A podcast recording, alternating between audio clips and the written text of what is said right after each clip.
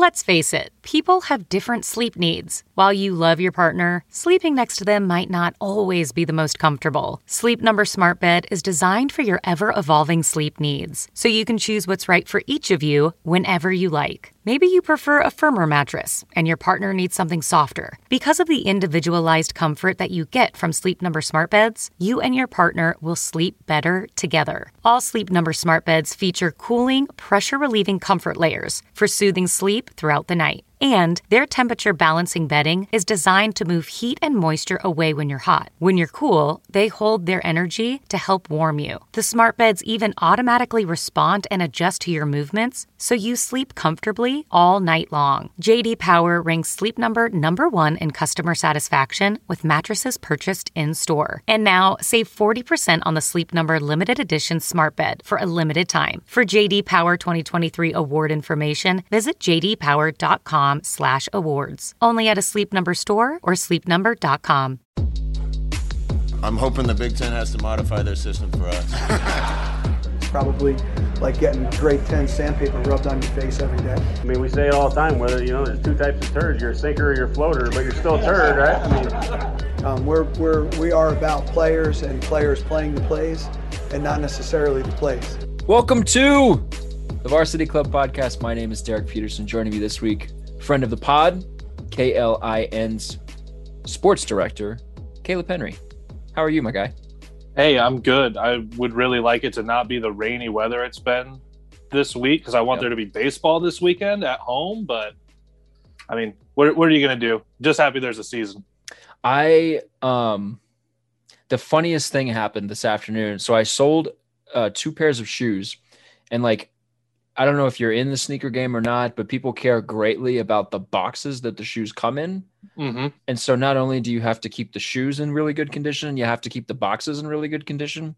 And so to transport these stupid shoes to the post office to get them into a shipping box, I had to like and the funny part of this story is that there is somebody sitting in her car directly in front of my apartment door that is watching this whole ordeal take place. So because it's raining, I put the boxes down in front of my door, walk to my car, past this person that is sitting in her car, get my umbrella out, walk back to my front door, hold the umbrella over the boxes while closing and locking the door with my other hand, and then I have to like finagle my door open, car door, while keeping the boxes still dry Right. um, because I was a dummy and for some reason locked my car door. And so, like, this whole ordeal is like way more complicated than it needs to be. It takes way longer than it should have for me to just transport two stupid shoe boxes into my car. And as I am pulling away, I can see the person that is sitting in the car that just watched the whole thing laughing. And we make eye contact. And I know it's not because of a podcast she was listening to. I know it's not because of a conversation she was having with somebody on the phone. I know it's because I look like a damn idiot. All because it had to rain today. So I'm with you. I will say this without looking at everyone's feet every time there's media availability, you might have the best sneaker game of Husker media. I, I, I, with the, with the exception of a couple people, I feel like it's a pretty low bar to clear. But thank you. Oh, it's it's a, it's a a it's a very low bar. I can say that for sure that it's a very low bar. But you've definitely got the best. And then uh, your coworker Aaron always has really good shoes. Yeah. she always sta- stands out with the shoes. But also, I can't wear like the yellow heels and stuff or that she shows up in or any of the slides. Like I I, just you could grab pull a those off. I think you could pull those off. I, I could try a little bit, but I'm already six three. I don't need to be any taller. That's like there, there's a lot of other issues. See, for me, that's a short guy. Like, if anything that can add height to my build, I'm all about it. So with these Jordans that I've gotten into, um, there's a little, there's a little bit of a of a midsole boost that you get. Oh, nice, So nice. so I, I have like an extra inch um, of confidence. And so for a short guy, I mean, when you're on the margins, you know, every little gain matters. This is uh, this is the life that Nebraska has lived for the last few years. I-. I can see it, and especially when we when we're covering these football press conferences and now everything in person, I'm like, you know what? I think I kind of enjoyed these being on Zoom because now Ty Robinson walks out and I look super tiny, and I no Yeah. longer feel good about this. yeah, yep. He's a big dude. Um, somebody called him Ben Stille's uh, son or Ben Stille's twin or something the other day, and now I'm not going to be able to get that image out of my head because he does with the with the shaved head. He looks a lot like Ben Stille.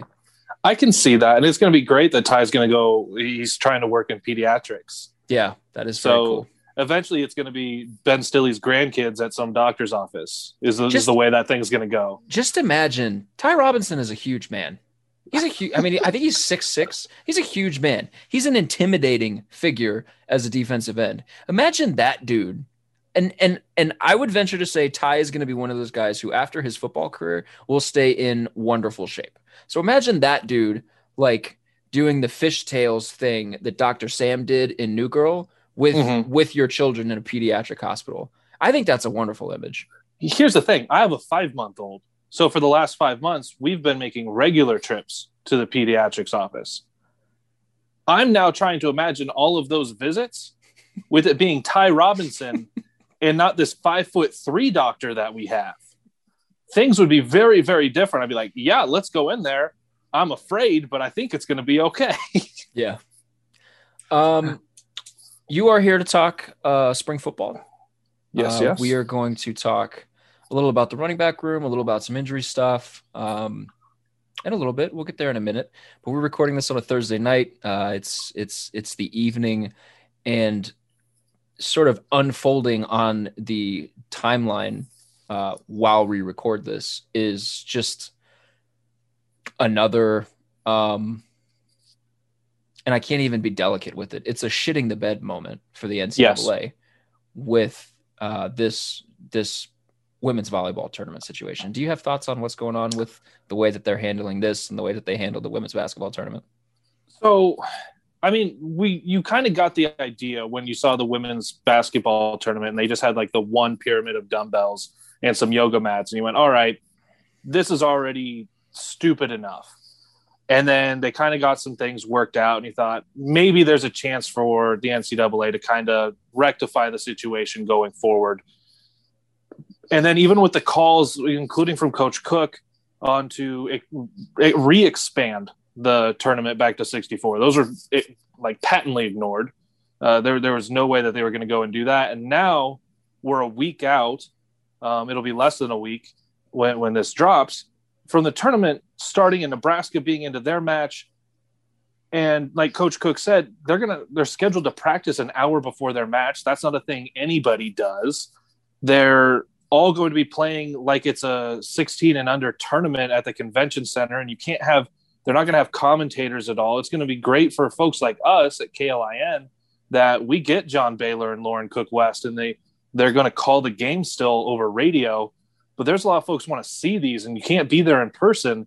They're just it's a failure at every single turn by the NCAA, and the reason that the sports can't grow outside of men's basketball and football is because the NCAA continues to stand in the way. And like you said, it's a shitting the bed moment because the NCAA just doesn't care and there's nothing they can say that is going to make it seem otherwise that they care or they're ever going to care that things have got to change i don't know if it needs to be privatized but the ncaa is not doing it Well, you know what they could do to show that they care? They could have prioritized this tournament. Yes. Like we're we're not even a month removed from the women's basketball tournament. Like you're telling me that they didn't see everything that happened with the women's basketball tournament and think "Hmm, maybe we shouldn't roll this this volleyball tournament out as is. Maybe we should try to do some tweaks before people figure out what's going on here. Like the the people that will sit there and yell at me and say, "Well, what about the revenue? What about the revenue? What about the revenue?"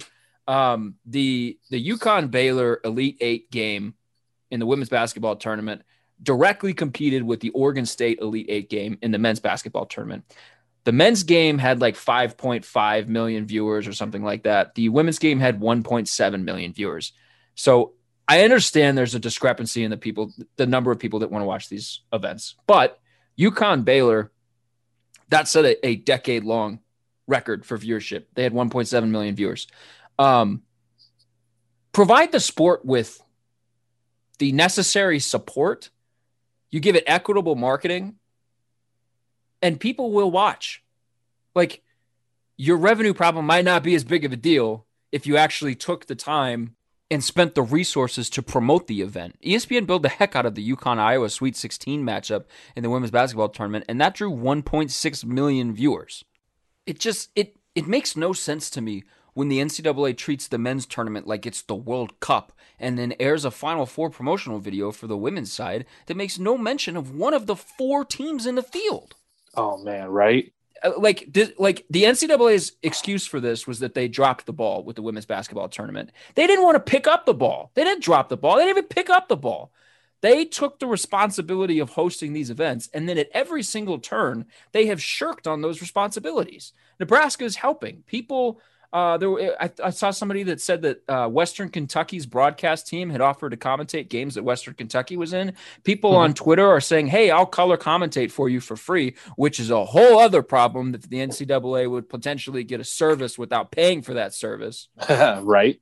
Like all this time, they have blamed COVID, they have blamed space, they have blamed whatever, instead of just acknowledging what remains blatantly obvious, and that is the fact that women's sports don't matter. They don't mm-hmm. matter to the NCAA. And I, that needs to change. Not tomorrow, not next month, not after you've put together a subcommittee to conduct a months long review. It needs to change now. This is a mindset thing. Flip the switch or give up the position to someone else that is going to value the work that these female student athletes are putting in. And if the NCAA can't commit to an actual partnership with the group of people that they routinely take advantage of and then treat like second class citizens, then it's time for programs and conferences to start leaving. I think a really good point you made was yes, when there was direct competition, um, the UConn game was as good as any have been for women's basketball, but it wasn't as good as the men's that day. Why is that? And the reason for that is, Derek, we grew up watching the men's basketball tournament and men's games on TV. I don't remember ever watching a women's game growing up. I don't think I remember seeing a women's game until maybe I was in high school or college. So that's only about a decade ago. And those were very few and far between. It had to be a big matchup that they suddenly put on there. Obviously, we've seen that increase a little bit over the last couple years with WNBA, but you're going to reach a point where people, especially young girls, have grown up watching these sports if they don't have that possibility in front of them, you can't grow that viewership down the road. Why why is the NBA so big right now? Because you saw the the growth worldwide. There was an actual it's on effort. every single night. It's yes, on TV every single night. You had the effort to do that. If there's no effort to put women's basketball or volleyball, softball, any of these sports that are high level athletes, and especially here in the state of Nebraska, what you're seeing for high level athletes, and especially with volleyball, if you're not putting those out there, you can't grow the sport and you're just handcuffing yourself at any future revenue. And it's your own fault. You can't point and say, well, there's no revenue in it. There's no revenue because you're not trying to produce revenue. It's not something to look at the book and say, this is the revenue we can produce now in 2022 or 2023. There has to be eyeballs saying, this is what the revenue can be in 2030. You have to grow that a decade out. It's not something that's one or two years. And I, that's been painfully obvious that the NCAA just tries to look and go, these are what the numbers were, this is what they'll be next year, and that's the end of the story. They don't care, and they're not going to care. And correct me if I'm wrong, they haven't. I don't think they've released like what actual revenue looks like for the women's basketball tournament. Nope. Have they? Nope, have not. And they don't really ever disclose what like the cost is of putting on that tournament. Nope. Like I didn't I didn't so much care about the like the differences in the the gift packages or the swag bags right. that the men got versus the women. The the thing where it's just blatantly obvious is in the the differences in testing protocol between mm-hmm. the, the two basketball tournaments. And then when you restrict the traveling party and you make an infant child count with the numbers, it's it's upsetting it's very upsetting, and I, and I imagine that that we will continue to to hear upsetting things. Unfortunately, well, that, as we get closer to this tournament, that was that was a fun start. There's the pod. There we go. oh, football. We can talk football. Goodness gracious. Um, and we really don't. I mean, we're going to open with something that is uh that is sort of a negative too. We got to watch 30 minutes of spring practice, about 30 minutes of spring practice Wednesday morning. Not enough NWA being played. Gotta say that. Gonna need some more NWA. Yeah, yeah, yeah. Uh, The the playlist was was was better. There wasn't. I didn't notice a ton of like heavy metal. No, Like- yeah, that like was that was definitely absent. Yeah, so that was good. That was good. Easy was in there, which was nice. Um, yeah, so we got to watch 30 minutes and we got to see some special team stuff. We got to see some individual stuff. We got to see some um, some very interesting stretching. One thing that everybody noticed was um, Omar Manning was not practicing. He was out there, but he was not practicing. Uh, Markese Stepp was out there, but he was not practicing. Uh, Nebraska's one of the prized uh, offseason additions at running back from USC. Uh, he was out there, but he was not practicing.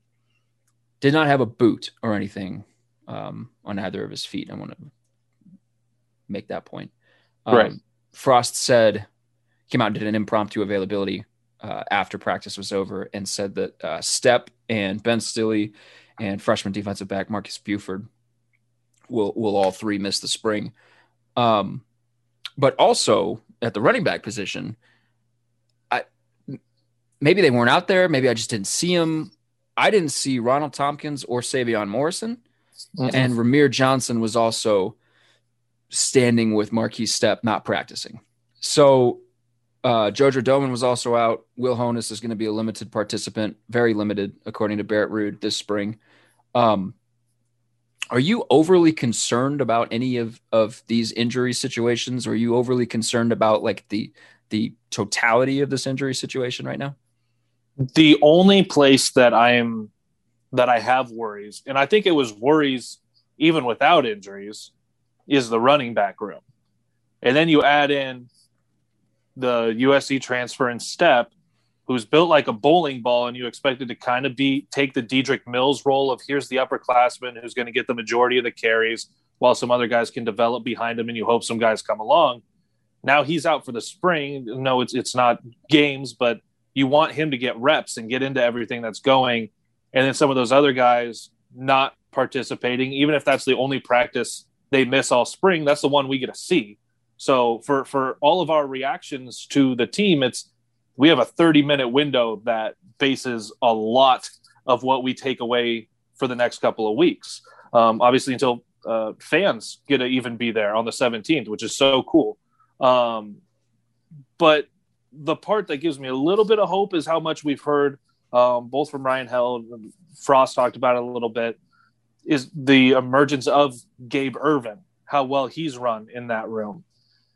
I hope he can really come along because at this point, if he's all that's really there and Stepp's limited when we get to the fall, we're into the same situation year over year now where guys are still banged up in the backfield. And that that's been that's been a problem, not just with quarterback, uh, but with running back, and then whether or not guys are there for wide receiver, like Omar Manning, uh, not participating on Wednesday. We didn't really get to see him all fall, so then it was like, okay, why, why are you here again? I, I hope you're healthy, but just constantly out. But yes, the running back room, that is my biggest concern with Stepp being out for the spring, missing out on those reps, and the number of other guys not getting reps at the one time we were able to see practice. Yeah, it's it's certainly a position to monitor. I, I'll play I'll play devil's advocate a little bit on this on the Stepp situation, and not specifically arguing you, but I mean that's been the the common theme from a lot of people that I've seen is that uh, Mhm. we we we would prefer to have him available for the spring. I get that. He's he's the more experienced guy in the room. Um, two seasons with USC where he got on the field. Does the spring necessarily matter a ton for him?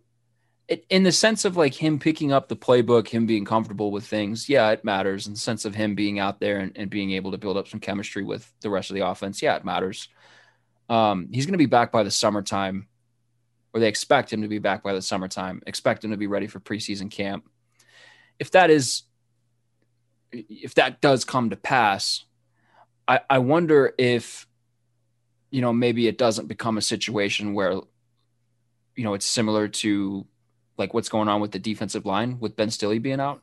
Um, you know, defensive line coach Tony Tuioti said that the plan was to kind of limit Stille's reps already just because he's a sixth year senior. He's been through a bunch of stuff. They want to develop some of the other guys. If this leads to snaps um, for Ervin, for Yant in the backfield, for like Sevion Morrison or Marvin Scott, maybe um, you're building up a little bit of depth. Now, like no injury is a good injury. You don't want to have injuries. Um, but I didn't necessarily like hear that and think, okay, the sky is falling on the running back room. I still I like the running back talent. Mhm. Um and and and I I kind of wonder too, like about this Ervin stuff because it's it's similar to what we heard about Marvin Scott, and then Scott Right. had like 64 rushing yards total in the season, and it's similar to what we heard about Rahmir Johnson, and or like Brody Belt that one spring, and then Belt Right. didn't play. Um, we'll see. I mean, we'll we'll see. Some like if you just have to have a special true freshman running back for him to ever actually do something um, as a true freshman. So we'll see. The thing that was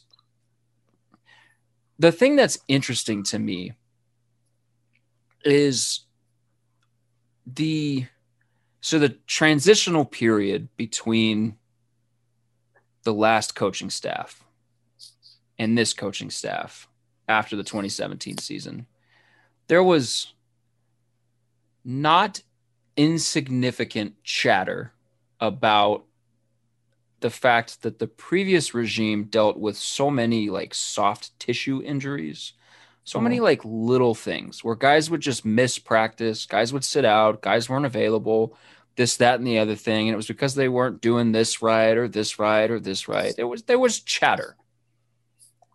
And now like we get into practice and and i think it's it's a really important distinction that you that you made where you said this is one practice this could be the one practice that a guy like Sevion Morrison misses all spring or Omar Manning misses all spring this could just be the one and and Frost is just super unlucky that this is the one that he gave us but like specifically with Manning he's missed a lot Mhm. and then we get in there and we see like JoJo is not there. And JoJo has missed stuff in the offseason because of injuries.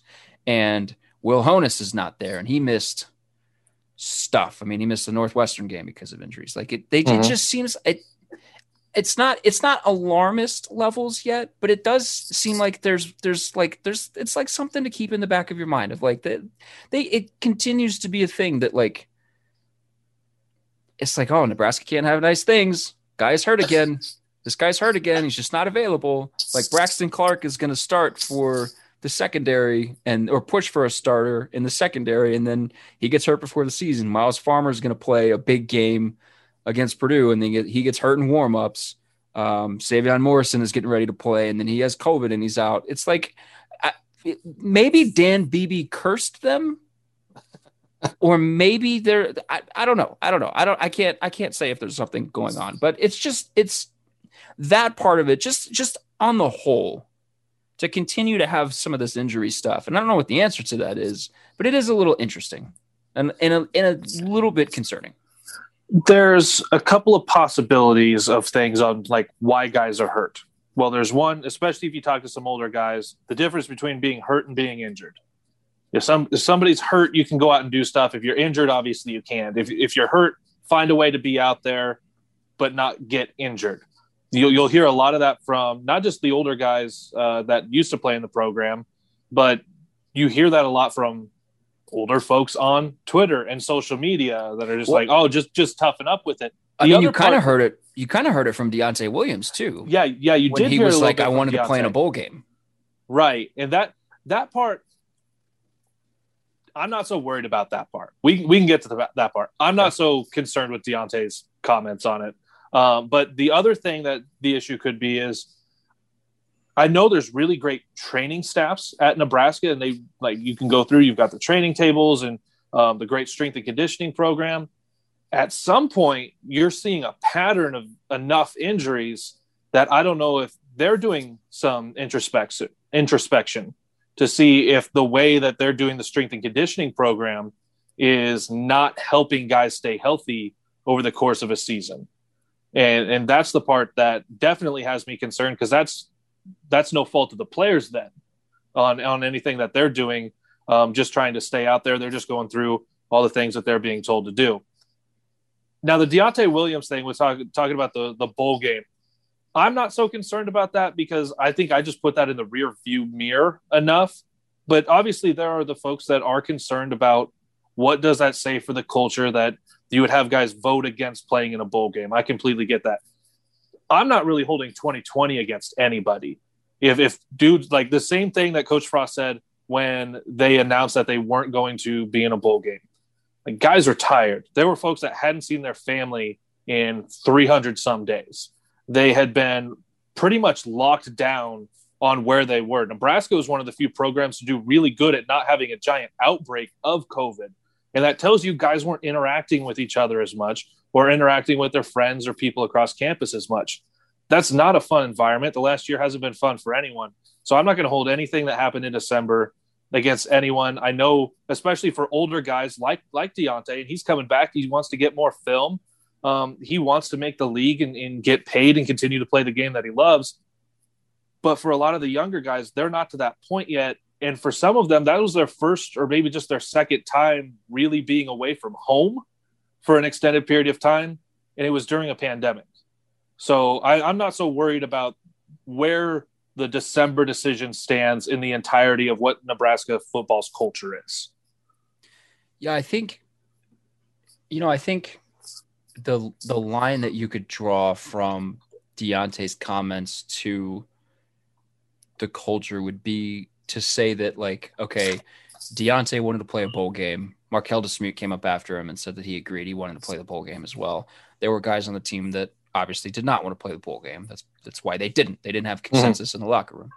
Um, you could look at that and and question whether or not a decision like that created a fracture in the locker room or tested the culture.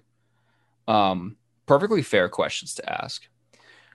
But to that, I would say if there was a fracture in the locker room after that decision, I don't know that every defensive guy comes back.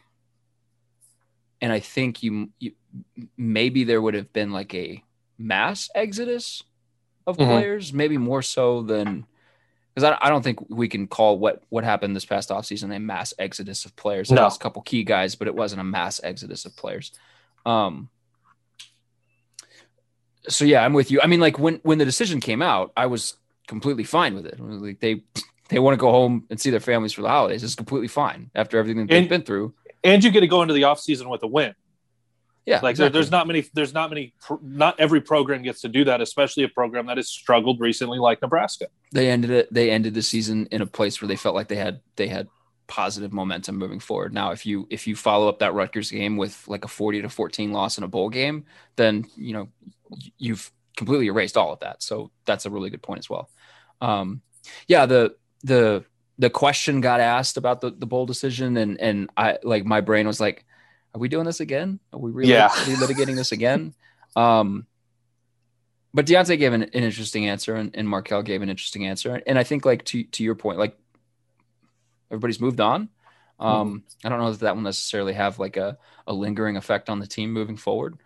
Um, but I, I, guess we'll see. It, and like with the the injury thing, I don't want to make it sound like I'm like questioning Duval, but like mm-hmm. it's it's it's like it's just keep it in the back of your mind, and and and we'll see. Um,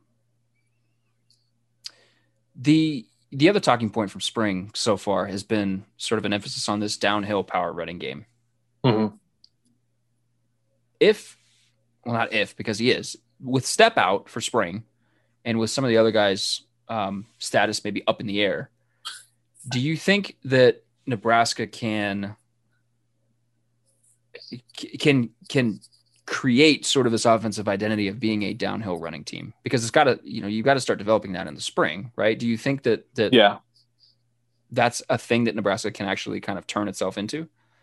So and again the part with Stepp being out is the the lack of reps that he gets with a new group of guys in a new offense. Um, and it, it makes me think of Dedrick Mills, how long it took him into his first full season to actually really get acclimated and playing well. He obviously did his last few games of, uh, of 2019, but it was it was touch and go because he was still learning what this offense was supposed to do. Now, the transition here to being more downhill running, as long as your running backs understand where they need to go, and that's thing those are things that the guys, even whether or not they're out there getting reps, they can see that they can do the mental reps, they can watch all of the tape, and they can make sure they're knowing where they need to go when they do get the reps, whether it's at the start of summer or they're back right before fall camp. Because for the downhill running game, you have to have that start with your offensive line. That's been a big part of the running game that's been missing is the offensive line pushing guys off the ball right at the point of attack. And it almost hasn't mattered who the running back has been at times. That's why the running backs ran so well last year because there was never any room up front, or the quarterbacks, I mean, and the quarterbacks would escape outside on a number of runs. That, that's why Luke McCaffrey and Adrian Martinez were the top two runners a year ago. It was yeah. pretty simple to see. But I think if you're trying to transition that this spring, it has to be what you're doing with your offensive line. Obviously, dudes are big. You've lost a couple guys um, with Farniok and Jaimes, um, and you're pretty much going to be eligibility wise sophomores and under, like across the line. That's amazing to say about any Power Five school. Things are just weird because of the eligibility, but you have to have that downhill running from the offensive line, regardless of who the running back's going to be behind them. I'd like them to get touches and, and learn the offense, any transitions that are coming up, but it's the offensive line that has to make that move this spring. Yeah. Um, when when we were talking off pod about kind of the direction that we were going to go with this, I said one of the things is just general takeaways uh, from the piece of practice that we saw, and and uh, you you said that you have one that got you laughed at on the air. So yeah, what what? Let's hear it. So I don't. Obviously, I saw you walking around while we were up there on the balcony.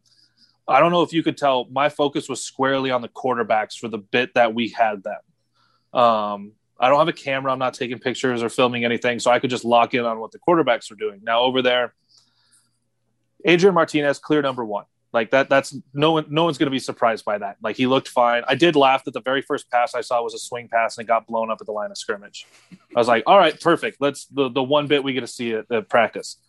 But then watching the other quarterbacks throw for Logan Smothers and Heinrich Haarberg, the only other two on on scholarship. Smothers, it could just be he had a bad day, but the ball did not look like it didn't look good coming out. He it was there was a lot of inaccuracy. Uh, there there was a lot of hesitancy with finding guys, and the ball didn't look tight going downfield. Heinrich Haarberg looked really on point. He has got an arm on him. He underthrew one pass down the sideline. That's a timing is when he underthrew it. Like he just needed to get rid of that ball a half second sooner. But he looked really good to the point where today I was asked for an overreaction from the 30 minutes that we said. And we said it earlier today. We only got a 30 minute segment. So it could have been a really good day for Heinrich and a really bad day for Logan. Like those two, both of those things could be true, but we have to go with what we saw. And what I saw was Heinrich Haarberg is going to make a really big push for that number two spot on the quarterback depth chart. Host of our morning show, Jack Mitchell, laughed at me. We go a couple hours later voice of the Huskers, Greg Sharpe, is on with us, and he says, No, Caleb's right. Haarberg has all the tools right now to really push for that spot. Logan's obviously got a year kind of with the program. He he traveled in the fall. Heinrich's a dude. Like uh, from watching him in high school, uh, coaching on the the track team when Kearney Catholic got runner up um, the last time there was a full track season, coaching with his dad uh, with the throws there. Like he is a dude. He's got all of the genetics for it. His arm is super strong. He's really, really high IQ guy.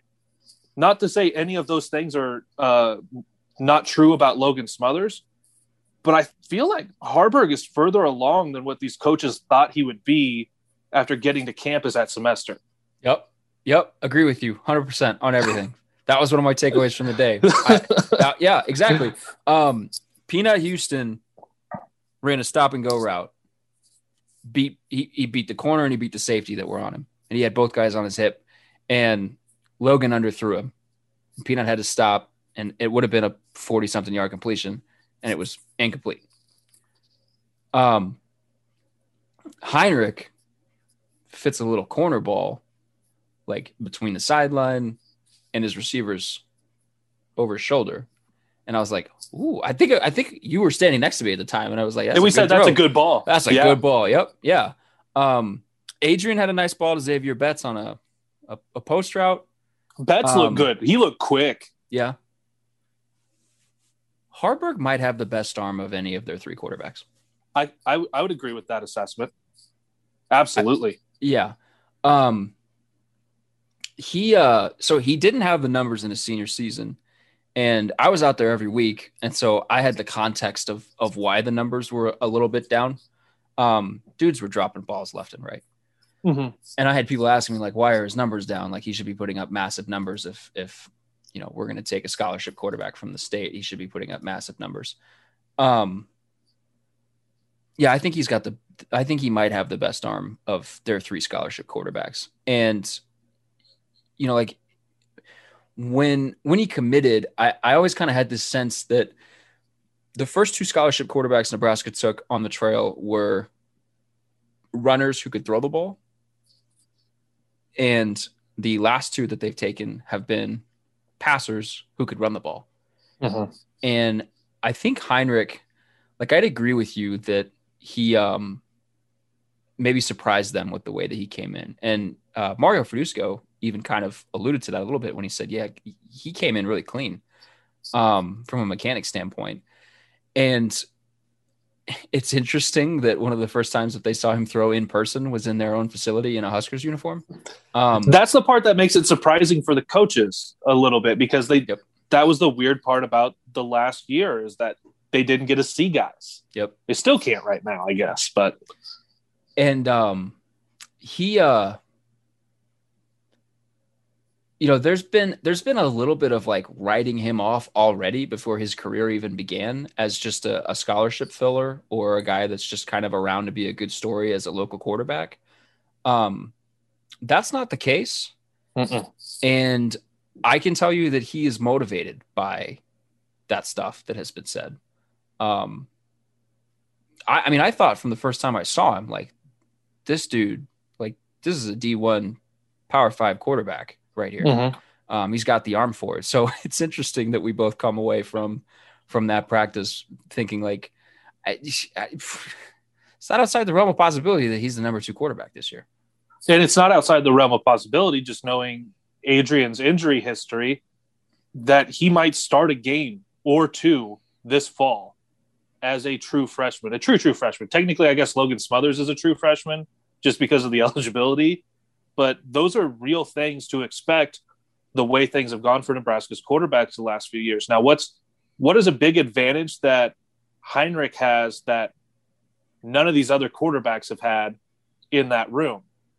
It's a guy that he he took over the Kearney Catholic quarterback position from a guy he's teammates with now with Matt Masker, who's a walk on. So what it he had to learn that playbook from an upperclassman quarterback at Kearney Catholic, comes here. Masker just doesn't have the physical tools. He's as smart as anyone that they're going to be able to run out there. He just doesn't have the physical tools. Um, he, he can get some things done for you out there, uh, a la kind of Ryker Fyfe, but he's not the guy that you want to roll out. Uh, but he's great as a veteran to have in the program. And he brings in a guy who's been his teammate. I think that's going to help the learning the playbook part for Heinrich because he has clearly got the physical tools. Might want to put on like one or two more pounds because he, he still looks like that high school 100 sprinter. But man, he has got he's got a great arm. He's super smart. If he can get the playbook down, he is a guy to watch as we go through the rest of this spring, uh, especially when we do get to see them a little bit more in person and not just the highlight videos. Yeah, he's got he's got athleticism to him that that would probably surprise you if you just looked at him, hadn't watched him play, and just looked at him because he's he is so tall. Right.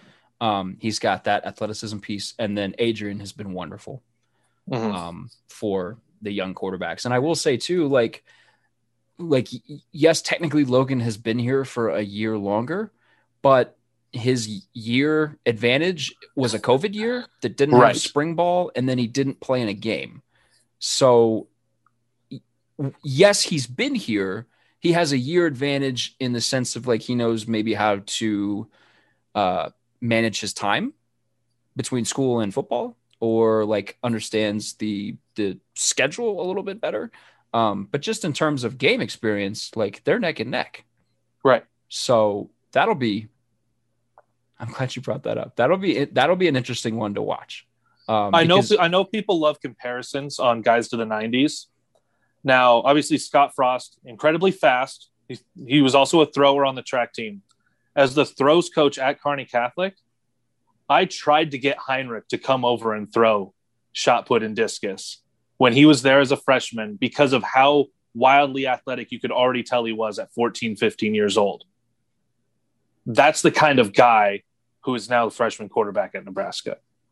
Wildly athletic, incredibly fast, super strong arm. Like th- those are like if you just had to pick three things, you're like, what would you want from physical attributes? That- That'd pretty much be it. he was a gunner for them on their special teams unit at Kearney Yeah. Catholic, and he would he, he would just smoke his guy getting down the field. Any other kind of general takeaways? Any any sweeping generalizations you would like to make after the thirty minutes of practice that we watched? Um, Kevin Um, Suits walked out and said they're going to win ten games this year. Do you, do you want to go to that place as well? Mr. See, I would- Henry?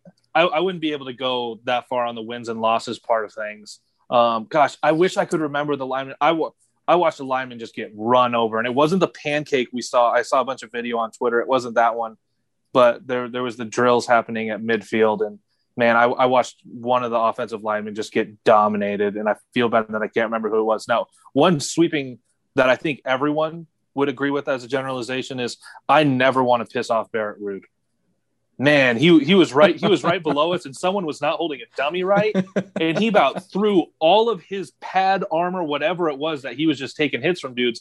It went over and showed showed one of the players how to hold the dummy right for their drill, and I was like, you know what? I don't want to be on his bad side. I'm glad I never lined up against him. That's not a guy I want to piss off. he's uh he's reserved and, and controlled when he talks to us. I I hadn't seen that uh, from him as a coach. It was uh it was cool. I like those moments. I like Right. those moments. Get your butt chewed. Builds character. I mean, it, it happens, but that that's one of the big things that remember it was all of the conversation when Adrian got asked last year, well, how do how do you lead? Is it and he gave the answer about, well, you don't really want to embarrass guys in front of the team. You don't want to really like yell at them. And then that became a whole conversation in itself, which was dumb by the way. But you saw nobody batted an eye when that happened. Everyone just went, okay, he went and corrected where it was. Now we go about our business. Like there, there wasn't anything there where you could see guys go, oh, I got yelled at. Now I'm just going to give up the rest of this practice and the rest of this drill. That wasn't a thing that happened. So whatever little bit of that narrative came out from from Adrian's answer last year, that's not there in the little bit we got to see. Yeah. I don't I don't have anything else. Um we got a lot of special teams. They wanted us to know that we're that they're working on special teams. I wanted to see some field goals get lined up. I want to see how far back we're going. Well, see, they took um they took those guys and put them outside, didn't they? I yeah, they Yeah. did. They put those guys out. Well, I, I mean, yeah, th- they normally put the kickers and the punters outside, but they also put the quarterbacks outside, which was hilarious. And they Um, put them just in ri- the right spot that we couldn't see out that door. Yep, it was, it was great. it was great. I mean, very strategic on their part. Good for them. They knew what they were doing. so, uh, you you kind of uh, referenced it in passing. Fans are going to get to go watch on April seventeenth uh, a full practice. I I think. Yep, I full practice. Yeah, the, the gates will open at 1.30. I believe practice is going to run an hour and a half, two hours. It won't start till after two. Free parking, free tickets, 4,000 of them in there. That's cool because it's two weeks ahead of the spring game Yep. and nobody got to go in to watch the team play all fall. Yep. And you didn't get to watch volleyball. You get to come watch uh, softball and baseball this spring. But anytime you can get fans in just to see something going, there, there's that itch that needs scratched for a lot of folks. So shouts to you guys if you're able to go see that. Uh, there's a good chance that you will know more about the team than we do. Uh, Right. We'll have at least seen more of the team than we have. so uh, I'm, we'll we'll need to have one of you on my podcast. Um, Caleb, I'll let you go. You probably got stuff to do. Thank you for giving us some time and, and coming back on the podcast. I always appreciate having you on. Absolutely, anytime, man. Keep that sneaker game strong. Yeah. We will be back next week with another podcast. In the meantime, keep reading HailVarsity.com. Subscribe to the uh, the Hail Varsity network of podcasts and listen to Caleb on the radio. What's the uh what's the what I don't understand radio lingo. What's the call sign number thing? Oh. Where do people listen to you? We're we're 1400 KLIN. Stream it online, klin.com. That's probably obvious to the people that listen to the radio every day. Uh, I am the, uh, the typical millennial that does not ever turn my radio on uh, except to sync Bluetooth to my phone. It, it's podcast life for millennials. Yeah. This is what we're doing here. Yeah, there you go. So, all right, man. Thank you, and uh, thank you guys for listening each week. We'll be back next week with another podcast.